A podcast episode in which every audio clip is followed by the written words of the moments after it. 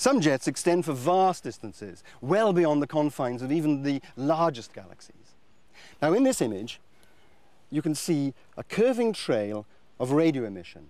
And corresponding to that, there's a curving trail of electrons, extending for perhaps 10 million light years. That's a huge distance. Now, this curving trail of electrons could be confined magnetically, or by hot gas, or even by both. But as well as the curving trail, we also have to explain the emission itself, the radio waves, the light and so on. After all, without the emission, we wouldn't be seeing the jet at all. Again, we can't be certain of what's causing the emission, but we do have some ideas. There are two ways this might happen. One possibility is that there are a lot of weak shock waves along the path of the jet, which manage to convert some of the bulk kinetic energy into random motions of electrons, which then emit the radio waves and the light. The second possibility is that there may be viscous friction where the jet, which is moving very fast, rubs against the external medium on the sides of it, which is of course not moving so fast. Astronomers are certainly not short of ideas about how jets from galaxies might be sustained, uh, nor indeed how they radiate. But there are still very few certainties. And this is not only the case regarding jets from galaxies, but also for the far more humble jets from stars at their births and at their deaths.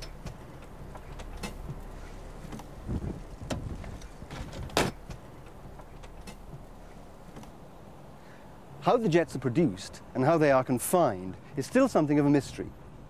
What we think we do understand is the ultimate power source. In the case of stars, this seems to be the compact object at the center of the accretion disk. That's a protostar at star birth and a neutron star or black hole at star death.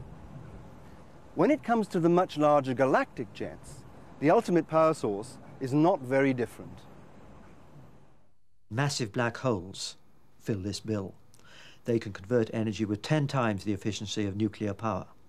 We believe, in fact, that almost every galaxy may have gone through a phase where a massive black hole formed at its center and gave rise to a colossal outburst of energy.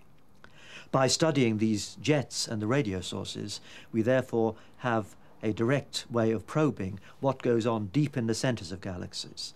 And the study of these massive black holes is undoubtedly one of the most important and challenging issues in astrophysics today.